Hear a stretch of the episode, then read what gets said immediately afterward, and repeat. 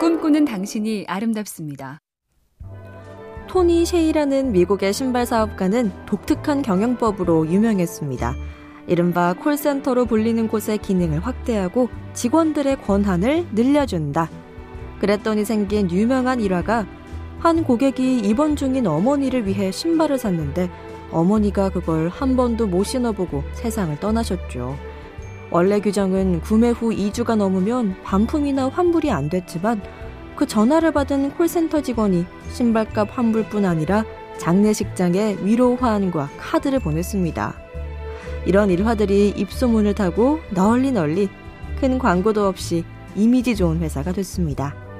엠비씨 캠페인 꿈의 지도, 보면 볼수록 러블리비티비, 에스케이 브로드밴드가 함께합니다.